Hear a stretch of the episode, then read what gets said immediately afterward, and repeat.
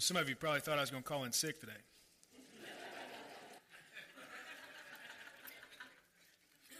and you were hoping I wouldn't. But I wore red. Not giving in totally. Uh, I'll accept defeat. But that's it. if you're if you're a guest with us today, I do want you to know that we're to have a meal after church, and we're to have a good time. We like to to smile at each other here. We like to laugh and give each other a hard time a little bit. Sometimes if it wasn't for the hard time, you wouldn't get anything. Just to let you know, makes you appreciate the hard time you get. And so, anyway, we're to have a meal after church. Uh, and you're certainly invited. Everybody's invited. I know some of you be able to stick around, some may not, but I hope you will. I hope you'll join us. And we've got lots of good food, and it'll be a good time, and, and I think uh, I think you'll enjoy it. If you are a guest with us, I did forget to mention earlier, we'd love to know that you were here, and you can fill out the worship registration that's there in your bulletin. And, and I'll, I'll be standing at this door today when we leave, and you can hand that to me. Let me know if you if you've got any questions about our church. I know some folks come and they're they're hunting for a church, if you will. They're looking for a place they can call home, and I always tell folks if that's you and Elm Grove winds up being the place, great. Let me help you figure that out. And if not, if you say, you know, I'm just not sure, then let me know and we'll help you figure that out. And so uh, really do mean that. But, uh, anyway, it's going to be a good day. And we're looking forward to uh, this uh, the meal today and having the opportunity in a little bit to pray for Brent and Jill. We're going to be uh, commissioning them, if you will, sending them out as missionaries here in our community as they start a new church uh, not far from the town square. And so, Lord knows we we need as many folks uh, as we can sharing the good news of Jesus wherever and and however we can go about it. And so uh, they've been called by God to go and partner with that ministry, and so we're excited. So let me pray for us, and then we'll get going. God, we're thankful uh, that you are meeting here with us, that you came ahead of us, that you are here, uh, Lord, that, and you'll leave with us. We thank you that um, this isn't the only place where you are. And so, uh, Lord, in the next few moments, we do ask that you would stir our hearts, wake us up, help us to understand, change our lives. We pray, Lord, that you would change us individually, but God, just as much, and if not more, we pray you'd change us as a church. Lord, help us not to just live live out our faith in isolation, but Lord, as a as a church, as a body of believers in Christ here, we pray that we would be different as well. We thank you again in Jesus' name. Amen. As I mentioned, some of you Friday night were really, really excited. But I, I will say that, that those of you who are really, really excited, you're also shocked. I mean, you, you, you were floored because the way that it looked earlier in the season, I heard you. Well, Kentucky's done. I tell you, this one and done stuff, I just, I don't know about it. Get these guys, they only play a year. They move on. It just doesn't work. And then they beat Louisville Friday night. Oh, I tell you what, that Calipari, he's something else. Man. Great coach. You know, he uses that one and done system. I, boy, he's really done a good job. Now, listen, I won't call you a bunch of hypocrites, but I'm just going to say, shocked. Shocked you were. But you know, it's interesting. If you remember a couple of weeks ago, of course, Kentucky sort of they, played well in the SEC tournament, but but in all of their whole body work, they sort of limped along this year. I mean, let's be honest. They they just didn't play as well as we thought they were going to play. And Calipari mentions in the press there's going to be a tweak or two made. And he really doesn't say what that tweak or two is going to be. He just says we're going to tweak a few things.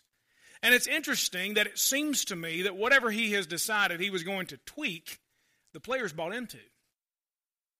They decided, you know what, maybe he's right. Maybe doing our own thing all year long hasn't worked. Maybe we need to listen to what the coach is actually telling us. And it seems as if that though they limped the whole season and came into the tournament as an eight seed, that they have figured it out and are now playing, at least as we can tell, to their potential. Now, of course, if they go on and win the tournament, some of you will say, I knew all along. But everybody will be a little bit surprised at least. But it's interesting how they have figured out that we're going to buy into what our coach is talking about. And of course, they're playing to their potential. And if you're shocked that they're good, then you haven't been paying attention. Those guys are good, they're talented. It, I, I always ask myself, and this is how it relates to Kentucky basketball. I ask myself when I preach a sermon, why do I need to preach this? Honestly. Uh, why do you need to hear it? Why should you listen? Well, I came to church, I'm going to listen to the sermon. No, no, honestly, why should you listen to the sermon? I, I hope that each week I, I, I, help you see here's why we needed to hear this, here's what God wanted to say. But I, I think that much like those guys playing for Kentucky this year, I think that many churches, our church included, has the potential to just easily be known for what has been done in the program in the past. You know, those guys show up at Kentucky, they've got Kentucky on the front of their jersey, and they say, Well, Kentucky's the greatest college basketball program in the history of college basketball. Look at me, I'm associated with Kentucky. That's good enough for me. Some churches will say, Well, you know, this has happened and that's happened in the past, and that's enough for us. We just look back to the glory days. Some folks, maybe playing for Kentucky, say it's just good enough for me to generally be associated. Say, you know, once upon a time, I, I played for Kentucky. Well, did you contribute to the program much? Well, I, let's not talk about that. I once played for Kentucky. Some churches are content to say, well, we're, we're generally associated with Jesus Christ. Well, did you, did you help contribute to the kingdom of God? Well, uh, we're, we're generally associated with Jesus Christ. Isn't that good enough? Some folks that play for Kentucky will say, well, I wore the jersey, but I never really experienced it. But I never really bought in. I never really gave myself to what that program was all about. And I think some churches say, yes, we love the Lord, but never really experience Him. I don't want that to happen at Elm Grove. Kentucky basketball needed just a few tweaks. And maybe today for us, this is just a little bit of a tweak, a little bit of a reminder, a little bit of an encouragement, if you will, from what Paul is going to tell us. Because the last thing that I want to have happen is what you don't want to have happen to your favorite college basketball team, and that is to sort of slip off into irrelevance and ineffectiveness. I don't want to see that here at Elm Grove. Now, you may be scared right now. What, is, he, is he saying that to where we are? No, I'm not saying that, but if we're not careful, we'll get there real quick. Y'all know that. Turn with me, if you would. Philippians chapter 2. Philippians chapter 2. We're going to be in verses 12 to 18 today. Let me catch you up real quick. Paul is a guy who's writing this letter to a church in a city called Philippi, a really important city. And if you've been here, you've heard me say this. If you haven't, I'll catch you up. It's a really important city during the time in Eastern Asia. And it's the easternmost part, really, of the Roman Empire. And it's a very important city for travel and trade and so on. And Paul planted a church there. He started a church about 10 years before he wrote to these folks in response to a gift that they had given him and an inquiry that they made Paul, how you doing? They had heard that things hadn't gone too well for him, which was accurate. He was currently, when he's writing the letter, chained to a Roman soldier on house arrest. And so he doesn't have all of his freedoms. And he's under the threat of this trial that's coming up that could result in the removal of his head, the ending of his life. They wrote to him, or at least inquired about him, sent him some financial support, and he's writing back to say, Thank you for that here's how I'm doing. And as a good pastor, he's also going to teach them some stuff along the way. What he's told them so far, we saw toward the end of, of chapter 1 in Philippians, that he wants them to live both individually and he's writing to a church. We have to understand he's applying this to their church, not just to them individually. He's applying this to them as a whole. He wants them to live in a manner that's worthy, that, that reflects the gospel of Jesus, that reflects the important message that they say they believe. And so that's where we still are how does this get lived out in the church? And so that's where we'll sort of pick it up uh, today. He's already talked, we saw last week about having the attitude that Jesus had. And then in Philippians chapter 2, verse 12, he applies that even further. Look at it, verse 12. So then, my dear friends, just as you have always obeyed, not only in my presence, but now even more in my absence, work out your own salvation with fear and trembling. For it is God who is working in you, enabling you both to desire and to work out his good purpose. Do everything without grumbling or arguing, so that you may be blameless and pure, children of God who are faultless in a crooked and perverted generation, among whom you shine like stars in the world. Hold firmly to the message of life. Then I can boast in the day of Christ that I did not run or labor for nothing. But even if I am poured out as a drink offering on the sacrifice and service of your faith, I am glad and rejoice with all of you. In the same way, you should also be glad and rejoice with me. I want to start sort of from the, the bottom and work our way back to the top for just a minute. If, if you would, look with me r- real quick again at verse the end of verse 16, the second half verse 16, through verse 18. This kind of gives you Paul's motivation. Here's what he's going for. Then I can boast in the day of Christ that I did not run or labor for nothing. That first part there, he's just wanting to make sure that the work that he has done in and among the Philippians isn't for nothing. I mean, nothing you do, you want to say, well, I hope this is just pointless. I'm going to do this, but I really don't care if it amounts to anything. He says, I don't want to run for nothing, as if I'm running a race and I get to the finish line and realize there was no race at all. There, there's no prize to be won. There's nothing, there's no reward for having done what I've done. And he also says, I don't want to labor for nothing, in the sense that as a farmer, that's the illustration here, he doesn't want to plant a crop and not see it grow. I mean, my father in law is a farmer. And I, and I know how frustrating it is for him, and many of you here do the same thing. When you plant something and it doesn't grow, or doesn't grow like you think it should, or it gets washed out, or whatever, it's frustrating. Paul says, You know, I, I don't want to have that happen. I, I, I want to be able to stand before Jesus one day and say, Look, what I put myself to, what I, what I gave myself to for those Philippians, it worked. I have something that I can stand before Christ and present to Him and say, hey, this is, this is what I was about. Now, he's not talking about stealing glory from Jesus and all that. Just understand that Paul just wants at the end of his life, when he stands before the Lord, to say, you know, Philippians, what we all work toward, it actually produced something. I don't want to run or labor for nothing. He just wants to make sure that those churches that he has planted, his only desire for them is that Jesus is formed in them. In fact, in Galatians, he makes mention, he says that he is like a like a mother in childbirth, laboring until Christ is formed in you, he writes to them. That's all Paul wants. He says, It's painful. I, am working at it. I want to see it. But that's the only thing that I care about is that Jesus Christ is formed in you. So that's his goal for the churches. He just wants to stand before Jesus, that one desire that he has, that they become like Jesus, that the Lord continues his work in them, and that they partner with the Lord in what he's doing. And at the end of his life, Paul says that'll be good enough. Even, he says, if I am poured out as a drink offering, even if it costs me. Now, this is a kind of a, a hint toward the fact that there's a chance, Paul knows, that he could lose his life in this effort.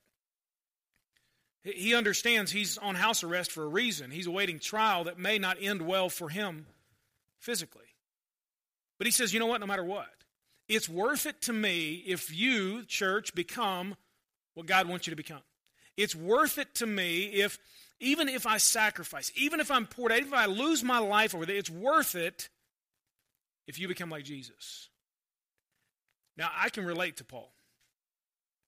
Those of you who, who are parents, grandparents, and you've got folks that, that you're raising, you, you can relate to Paul. I can relate to Paul as a pastor because I'll tell you this I have no desire to come and preach and to serve the church for nothing, for it to amount to nothing at all. Honestly, if it's going to amount to nothing, I'd rather do something else. I want to be honest with you. I don't think it is amounting to nothing, but I just be gut level honest with you. I'd rather go do something else. Because you know as well as I know that what you put your hand to that's worth it is not always easy. It's hard. And it's painful. It's like raising kids or having grandkids. You just want to see something in them. It, it's tough. And as a pastor, I can relate to Paul. And I will say this that my one desire, my only goal for Elm Grove Baptist Church is that we become like Jesus. That's it. I honestly don't care if the pews are full and packed and we got to put chairs out and we, I, I, that's not my main goal. Now if that's the result of us becoming like jesus and we'll figure it out and we're going to love the lord along the way but just want us to become like him. I mean i can relate to paul. I get that. I don't i don't want to get to the end of my life in ministry and say well I, that was pointless who does i mean nobody here wants to say well i just want to i want to be a part of elm grove for absolutely no reason at all I just hope that whatever I do, it really doesn't matter there. You know, I, I want to teach Sunday school and have nobody listen. I, I want to go. I want to go set up for a fellowship and have people not talk to each other. I hope we serve a meal and nobody eats it. I mean, honestly, I mean, it sounds crazy. The, the point is, Paul doesn't want that either, nor should you. And he says, let's share joy together. Look at the end of, of 18. in the same way you should also be glad and rejoice with me. Let's, let's share joy back and forth. Yes, it's going to be difficult. Let me tell you this, Elm Grove. As we move forward, as, as if we apply this sermon today, it's not always going to be easy. It's, it's really not. But if we're together and we're sharing the joy of Christ back and forth, I think we can kind of have the relationship that Paul and the church had, that we just encourage one another back and forth. No, it's not easy. And yes, it's going to require sacrifice. It's going to be difficult. But Paul just says, look, let's just continue to exchange the joy of Jesus Christ. Because there's going to be times when I'm frustrated, times when you're frustrated, times when life for you is not good, life for me is not good, he says. And so let's continue to encourage each other. He'll know that his work among them was not wasted, that his sacrifice was worth it, if, and this is where we go back to the top, if they will apply what he's just written before all this. That's his motivation. I just want to see Jesus formed in you. I just want you to love him. I want to make sure that what I do is not pointless. That's his motivation, and we'll work back toward the top. Essentially, what Paul is going to tell them today in this letter is that, church, you just need to be who you are. You're different, so just be different. And he'll explain what that's about. The motivation for being different, for continuing to be who they already are and be different, is really summed up in, in what Paul gives to us in verses 12 through the first part of 16 is, is the word that I want you to get this morning summarized basically this. He was writing to the Philippians, and through the Holy Spirit, we have his message to get on board with what God wants to do in and through us. The simple message today, as we'll see as we work through this, get on board with what God wants to do in and through us. The question I'll just come back to, just so you know, is are you on board? Now, I've been in enough churches to know that a lot of times that question is loaded. The pastor asks the question, Are you on board with what God's doing at this church? Basically means are you're on board with whatever I want to do. I mean, that, that's the truth. I, I've served churches where that's, that's it. Are you all in? I've heard that before.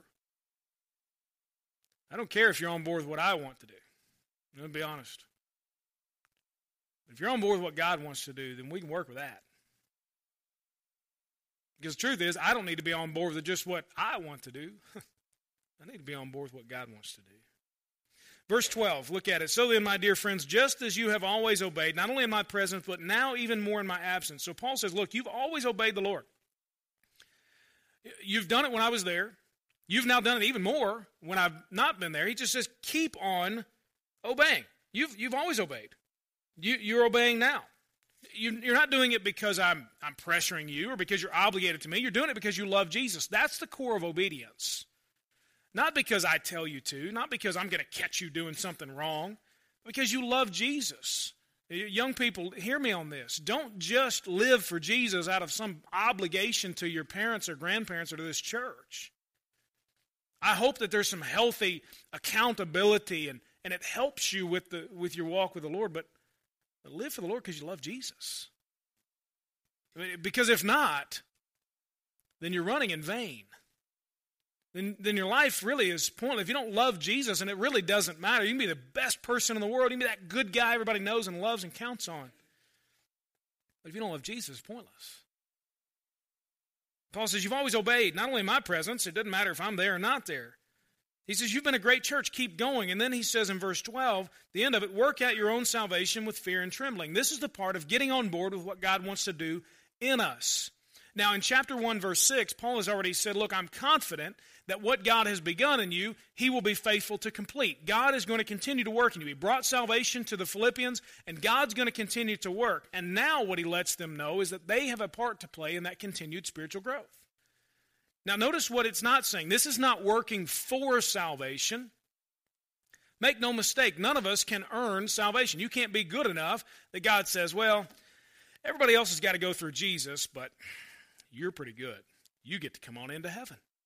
It's fine. You didn't go through Jesus, but you're so good. Oh, you're just so wonderful and so friendly, and everybody loves you, and you did so much good for humanity. Come on in.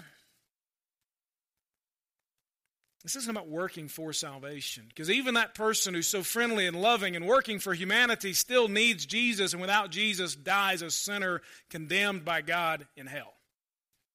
Like it or not, that's the truth of Scripture. You can blame me if you want to and get mad at me, that's fine. God wrote it, God said it. Ultimately, the issue is with Him, not with me. And so this isn't about working for salvation. Just be good, just be better. This is about being diligent to grow after salvation. The emphasis is on them together. As I said, this is a letter to a church, not to an individual. And it's important for us to know in Americanized Christianity. We love everything individually. But he's writing to them together. And so this is a letter. This is something for us to understand. Yes, it applies to us individually, but first it applies to us together. They had to get on board as a group, they had to be giving themselves to God's agenda. Paul just wants them to know spiritual growth in the church is not automatic. Becoming a, a spiritually focused, mission minded church is not automatic. Just because we get together on Sundays does not necessarily mean that we are doing what God wants us to do. You know that. I had a conversation recently with somebody, and they were struggling with a particular attitude, and I just said, Look, you just need to, to pray about that. Ask the Lord to help you. Start there. And the response was, I've already done that, and nothing happened. Okay.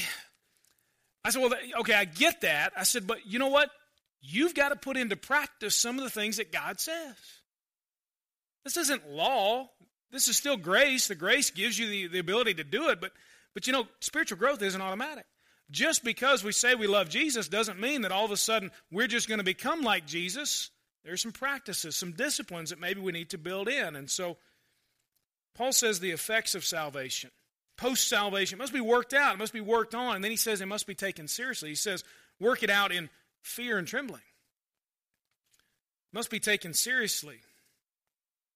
Our Christianity, our, our togetherness as a church, your walk with the Lord, our relationship with Him, is never to be casual, just flippant.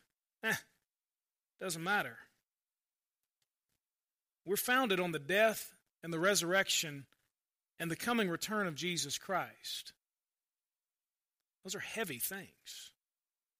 There's nothing more important in world history than those things.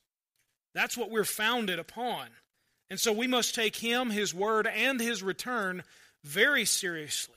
When we gather together as a church, this isn't a show, it's not a club, it's not some form of entertainment or even a social gathering. We're a local church commissioned by Jesus for one purpose, and that is to join him in his mission of redemption in the world. That's it. That's the only reason we exist. Now, I realize that some maybe are on the journey to understanding that, and I'm not going to condemn you if you say, you know, I, I come to church because I got lots of friends there. I'm glad you're here. But I want you to know the truth that we don't exist just to have friends in church and just to have people we can talk to that see the world similar to the way we do.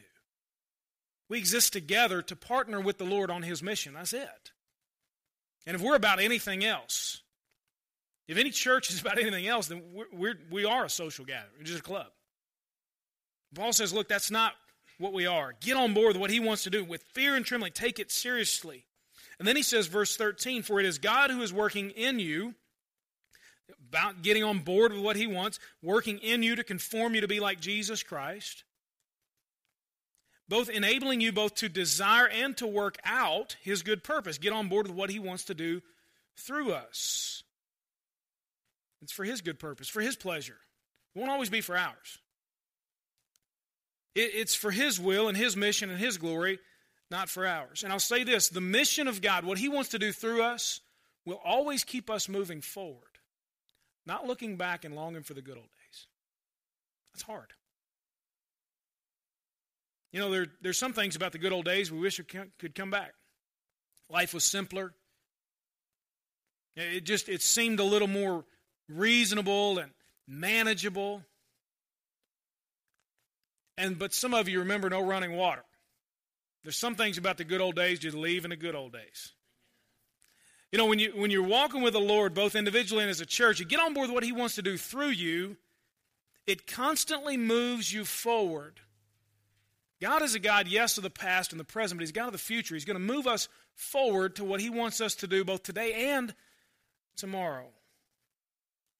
Get on board with what God wants to do in and through us. They've always obeyed. Paul wants them to continue. They've seen great days, and yet there are greater days ahead of them. I'll say this to us because Jesus is alive, our greatest days are always, always ahead of us, not behind us.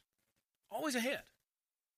Do we have great days behind us? Are there things to learn from the past? Has this been a great church for 160 some odd years? Absolutely. But guess what? Greater days are ahead. And I'm not saying that as a pep talk. I'm just simply saying that because it's true. Because Jesus is alive, not because we've got some cool program we're going to implement. Just watch out in the fall, it's going to be great. I, I, I'm saying because Jesus is alive, our best days are ahead of us, individually and together. They are ahead of us. The question is are, are we on board with what God wants to do in and through us? Mean, if we committed ourselves to that, I'd love to, I'm going to preach this a little bit longer, but I'd love to close right now with the invitation. And just say, will you commit to whatever God wants to do in and through us? Will you do it? And it begins with you, but it affects all of us. Will you commit to what God wants to do in and through us? Maybe you'd say, Yeah, I, I do. and for the first time, I'm committing my life to Jesus Christ. Maybe you'd say, you know, I just, I, I, it's time for me to join the church. What does church membership mean? Well, in today's world, not as maybe, not as much maybe as it once meant. Yeah, you get voting rights and all that kind of stuff. But you know what it is? Church membership is saying, you know what? This is where I'm going to plant my life, and I'm going to contribute to the work of God's kingdom through this local body with my brothers and sisters, and we're going to walk this road together. No matter what happens. church membership is about. Do I have to join the church to be a Christian? No. Does joining the church make me a Christian? No. But maybe today you'd say, you know what? In the service, I, I just want to talk to you about it. I'll tell you what I normally do. I, folks who want to join the church, I try to get together with them. I may have known them for years. I may have just met them. I just try to get together with them and say, let, let me tell you, here's what this means. Hopefully that helps. Maybe more than that, you just say, I just want, I'm going to commit to getting on board in my life and in the life of this church with whatever God wants to do in and through us. I don't know what it's going to look like. I don't know what it means, but I know my best days, our best days are ahead. I know Jesus is alive, and I'm good with that. That's it. Uh, blank check. Will you sign a blank check this morning? Two crucial steps, and maybe I should have given these before I asked you to sign the blank check. Two crucial steps to get on board with what God wants to do in and through us. First, we got to get the house in order. Get the house in order. Verse 14. Paul's told him you got to be on board with what God wants to do in and through you. Working out that salvation, making sure we're continuing to grow. God's working in us, He's going to work through us. And here's what it looks like for God to work in us, getting the house in order. Verse 14 do everything without grumbling or arguing, so that you may be blameless and pure, children of God who are faultless in a crooked and perverted generation. Now, you would think there'd be something super spiritual that Paul would throw in. You need to let God work in you, in and among you. So, what does he say? Stop grumbling, stop complaining, stop arguing. Uh, the word there, grumbling, actually simply means how it sounds.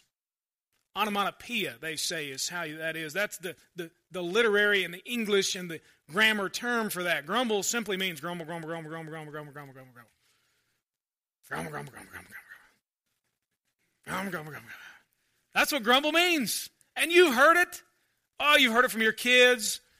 You know, you hear it from people. If you're a school teacher, you hear it from them all the time. Grumble, grumble, grumble, grumble. It's that little murmur in the background. Oh, it's a collective sigh. Why do we have to do this? That's what grumbling is. You get the idea? Now, I realize that none of us ever hear. We never do that. That's what Paul says.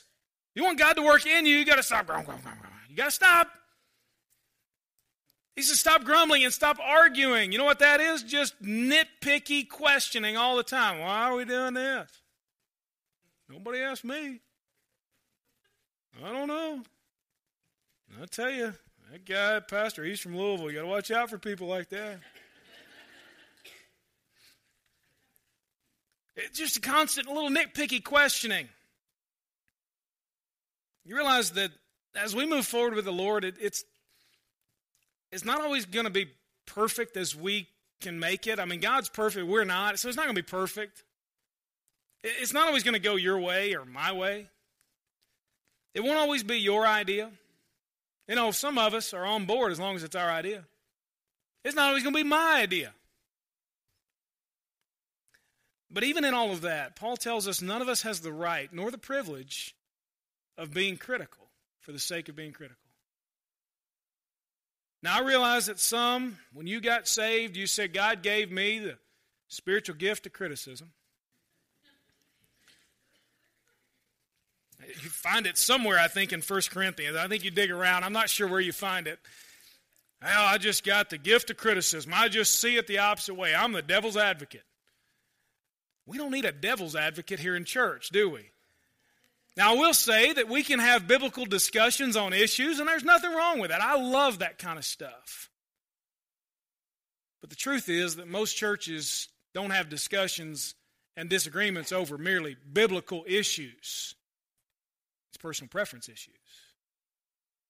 Most of the grumble, grumble, grumble, questioning, complaining happens because I don't like that. That's not how I would do it. I don't think that's the right thing. Nobody asked me what I think. We can have healthy biblical discussions. But when we join together as a church, guess what? We check our personal preferences, if you will, at the door, mine included. I've been here now for five and a half years, just over that. I came with a load of personal preferences. I'll just, I'll, I'll, let me tell you real quick. All right, you, you got time? Okay, good. Let me tell you real quick. You're hungry, so I just keep, you know. My home church is a huge, huge church. When I was there, they had 2,700 people in the church. Two, that's 2,700. That's a lot of people. Now, some say, oh, there's no way God could move in a church that big. Just, just God was moving in that church. It was a great church. Lots of, lots of people.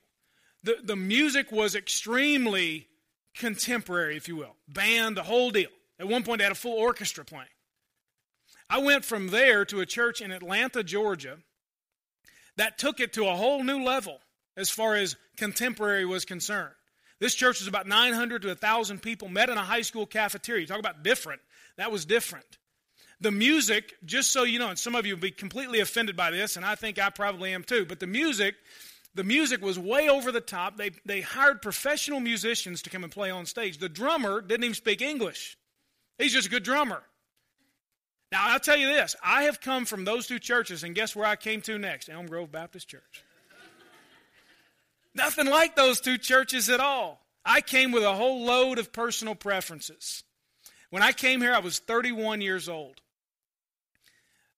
I, am not 31 anymore, but I'm not old, old yet, if you understand what I mean. But I tell you what, God has done so much in my life in five and a half years as a pastor of this church. My family can attest to that. My wife, in particular, can attest to how, how much God has done in my life. And I'll tell you what, now, you know what means so much less to me than it ever meant? Personal preferences. Do we have a full band and an orchestra playing? Do we have 2,700 people coming here? Do we have a huge building? No, you guess, let me just tell you how much that concerns me now. None. I'm not saying that to my credit. I'm saying when God starts to work in and through you, that stuff goes out the window. And all you care about is are we becoming like Jesus Christ? I don't say, like I said, I don't say any of that to my own credit. Because left to myself, you know how I'd operate on personal preference? I'd be angry all the time. That's not the way I want to do it. It's not the way it should go. Just telling you, God has done a tremendous work in my life. I, I want to see that continue in my own life, and I want to see us share that together. I don't know what it'll look like if God begins to work in and through us and we get on board. I have no idea. I tell you that, and you probably think, yeah, you got some idea. No, I don't really don't. I don't care. I just want God to do something. I want him to use us. Why not us? We got to get the house in order so that we can be blameless and pure. So when people look at us, they don't say, Well, I know those folks. Yeah, they act friendly, but let me tell you about them. No, when they look at us, they say, You know, You're talking about Elm Grove? I tell you what, that's the, the, the most loving, God fearing bunch of people I've ever seen in my life. I can't say a single thing about them that's bad. I can't say it. Now, those other churches, you know, I don't know, but I'm telling you what, that church, I can't say a single, that's what we ought to be about. This isn't about perfection. This is about a genuine and completely committed group of people just following Jesus. There's a great scene from Field of Dreams, if you've seen that movie. And if you know the story, then you know that there's a farmer who hears voices out in the field. If you build it, he will come. And so he levels his cornfield and he builds a baseball field. I mean, he heard from God, no question. And he builds a baseball field. He builds a baseball field in Iowa. And throughout the whole movie, he's frustrated because he's just not sure is this the right thing. And, and finally, at the end of the movie, there's a guy he'd brought along on his journey named Terrence. Terrence is an author. And finally, at the end of the movie, he tells Ray, the farmer, he says, Ray, you just got to keep the field. You got to take care of it. You got to make sure it's exactly the way it needs to be. And guess what, Ray? People will come. They'll come to Iowa, and they won't even know why. And it's so great. The music starts, and it pans out, and all you see are headlights lined up for miles. People just coming to Iowa to this baseball field. They're just drawn to it. You know, I wish I could tell you that if we just get the house in order and we just do church the right way, that people are going to line up for miles to come to Elm Grove Baptist Church. But Field of Dreams is a movie. And we live in a real world today that doesn't necessarily mean if we just have a better church, people are automatically going to come. You know why? Because first, yes, we got to get the house in order, but second, then we got to get out of the house. We got to get the house in order. But then we got to get out of the house. Look what Paul goes on to say. Verse 15 Blameless and pure, children of God who are faultless, where? In a crooked and perverted generation, among whom you shine like stars in the world. The Philippians lived in the middle of a crooked and perverse generation. People going the wrong way, not caring anything about God, sinful through and through. Guess what? It's our world today. That's it. The same world. Different effects of sin. Longer time for it to build up and play out, but it's the same thing. We live in the midst of a crooked and perverse generation. Now, we can grumble, complain all we want to about that generation, but Paul tells the Philippians that's who you are, and you're in that generation, and you shine like stars. You realize our temptation is always to retreat from that. And there's, there's some healthy and holy desire, I think, to make sure that we're not stained, as James says, be unstained by the world. Yeah, okay, I don't, I don't want to get involved to where I give myself to those things. But you know, Jesus didn't tell us to retreat, He told us to advance. He said that when He built His church in Matthew 16, the gates of hell could not withstand it. You know what? Gates don't advance, they're a defense. The church is to be on the offensive in this world. And it's not onward Christian soldiers. We're fighting, we're onward with the mission of Jesus Christ to see the world changed from the inside out, not from the outside in, the inside out. The temptation is always to retreat, but the, because of their faith, Paul says the Philippians are like stars. You realize stars give light, stars give direction, stars show that there's something beyond our little existence. And we're the same way. But you realize that light only helps the darkness when it touches it. Light gets washed out when it just shines where there's light and light and light all over the place.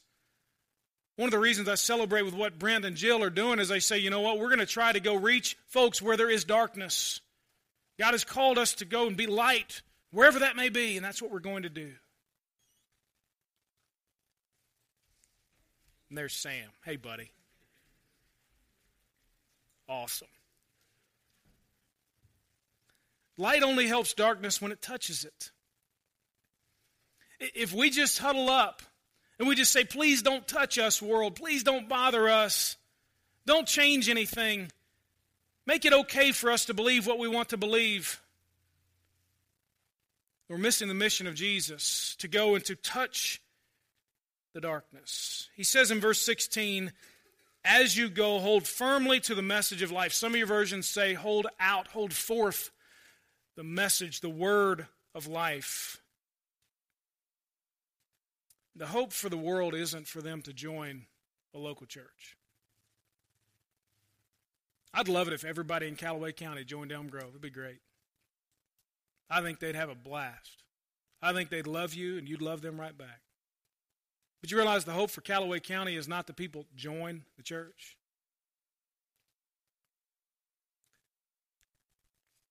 The hope for Callaway County in our world is that they hear and believe the message of life, the message of Jesus Christ. That we were created perfect and that we as humans sinned and now we're born with it. And apart from forgiveness and cleansing and new life, new birth, then we are dead, the Bible says, in our sins and will be forever dead in hell.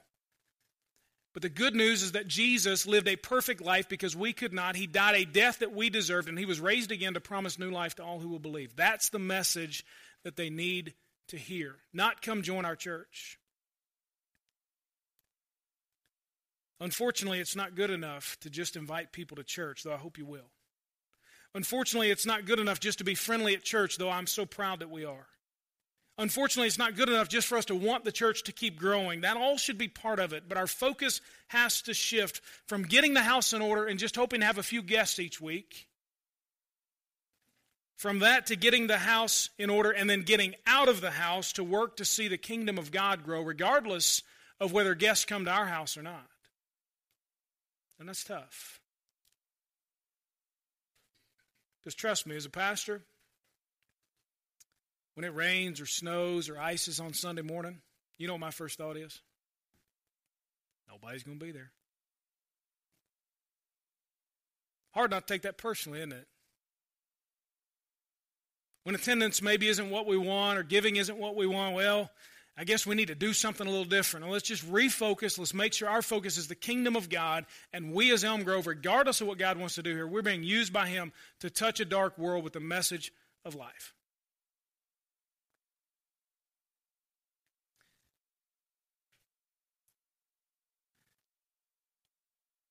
Those guys from Kentucky had to get on board with whatever John Calipari was telling them. And lo and behold, he was right. It worked. They played up to their potential. They proved to everybody that they're actually a good team. They had to get on board with what the coach said here's what's got to happen in you and through you. Now go execute. This morning, I'm not the coach just a messenger. I'm just writing on the chalkboard. The coach is Jesus Christ. He's given us the message. Don't listen to me, listen to him. And I wonder this morning will you commit? Will you make a commitment to say, Lord, whatever you want to do in and through me and us together, Lord, whatever you want to do in and through us, that's what we'll do. We'll get the house in order. Lord, I'm going to commit that I'm going to give up my spiritual gift of criticism.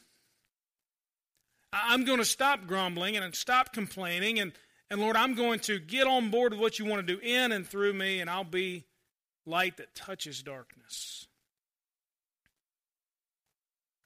All of that starts with receiving and believing the message of Jesus Christ. Don't just be a better church member. Don't be a better church member. Love Jesus more. Love Him more. Get up every day and say, Lord, empty me of myself and fill me with you. Don't be a better church member. Love Jesus. All the rest of it will take care of itself. I'm convinced of that. Convinced. Some have asked why there's not a huge push at the end of every sermon to get people to join the church. And maybe I'm too far on the other side. I don't know. I'm growing and learning too. I don't want you convinced that just joining this church is the answer. I want you convinced that Jesus Christ is the answer. And if the Lord prompts you and says, you know what, you need to join that church and partner with them in the mission that I've got, then do it. And if not, then don't. But regardless, the call is to love Jesus. And so this morning, just simple question Are you on board with what God wants to do in and through you and us. In just a moment, we will stand and we'll sing, I Surrender All. The song was chosen for a reason because that's truly the call this morning. Will you surrender all to the Lord? All to Jesus I surrender. All to Him I freely give. We'll sing that. We'll sing it through. If you'd like to come and pray, you want me to pray for you, you'd like to talk about church membership, whatever, there'll be a couple of deacons standing down here to pray with folks as well if, if, if you need that, then do so. But answer God's call this morning to commit to Him in whatever way that He's put on your heart. After we sing that, we'll have a seat and we'll ask Brent and Jill to come and we'll just pray for them and then we'll be dismissed to go and eat. But in these closing moments, don't miss what God has put on your heart. Let's pray together if you would. Lord, I believe you've spoken to us this morning, and we ask that you would give us the courage to respond. Individually, for those who need to surrender their lives to Jesus for the very first time, for those who simply need to say, Lord, I need to get on board with what you want to do in me and through me. And Lord, for those who say, you know what? I, for one, I'll commit here at Elm Grove to being on board with whatever God wants to do in and through us. Lord, help us to make those commitments today. Help us to surrender all to you.